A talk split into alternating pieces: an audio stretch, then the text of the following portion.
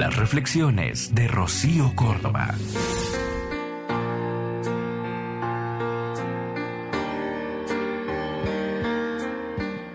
Mm, antes de ser mamá, yo comía la comida caliente. Mi ropa lucía planchada y limpia todo el día. Podía tener largas y tranquilas conversaciones por teléfono. Antes de ser mamá, me dormía tan tarde como quería y jamás me preocupaban las desveladas. Cepillaba y cuidaba mi pelo, mis uñas lucían largas y hermosas, mi casa estaba limpia y en orden, no tenía que brincar juguetes olvidados por todos lados. Antes de ser mamá, no me apuraba si alguna de mis plantas era venenosa, ni tampoco pensaba en lo peligroso de las escaleras o las esquinas de mis muebles. No dejaba tiempo de consultas mensuales con el doctor ni consideraba siquiera la palabra vacuna.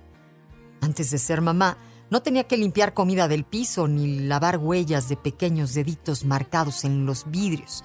Dormía toda la noche y los fines de semana eran totalmente para mí.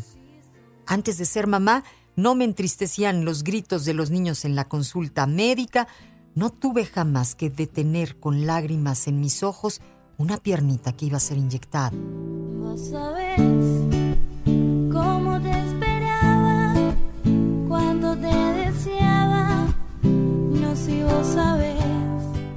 Antes de ser mamá, yo nunca sentí un nudo en la garganta al mirar a través de unos ojos llorosos y de una carita sucia.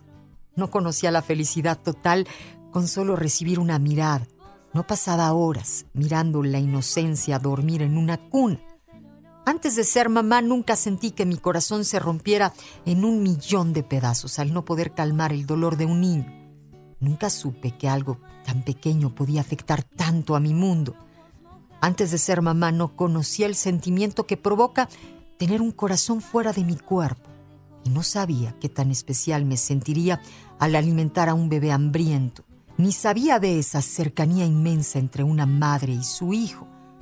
Antes de ser mamá, no imaginaba tanta calidez, tanta dulzura, tanto amor. No imaginaba lo grande y lo maravilloso que sería. No imaginaba la satisfacción de ser mamá. No sabía que yo era capaz de sentir tanto. Y hoy no imagino mi vida sin esa pequeña sonrisa pícara y traviesa, sin esas huellas de chocolate en la pared, sin ese olor a pureza, sin escuchar de unos pequeños labios esa palabra breve e inmensa a la vez, mamá.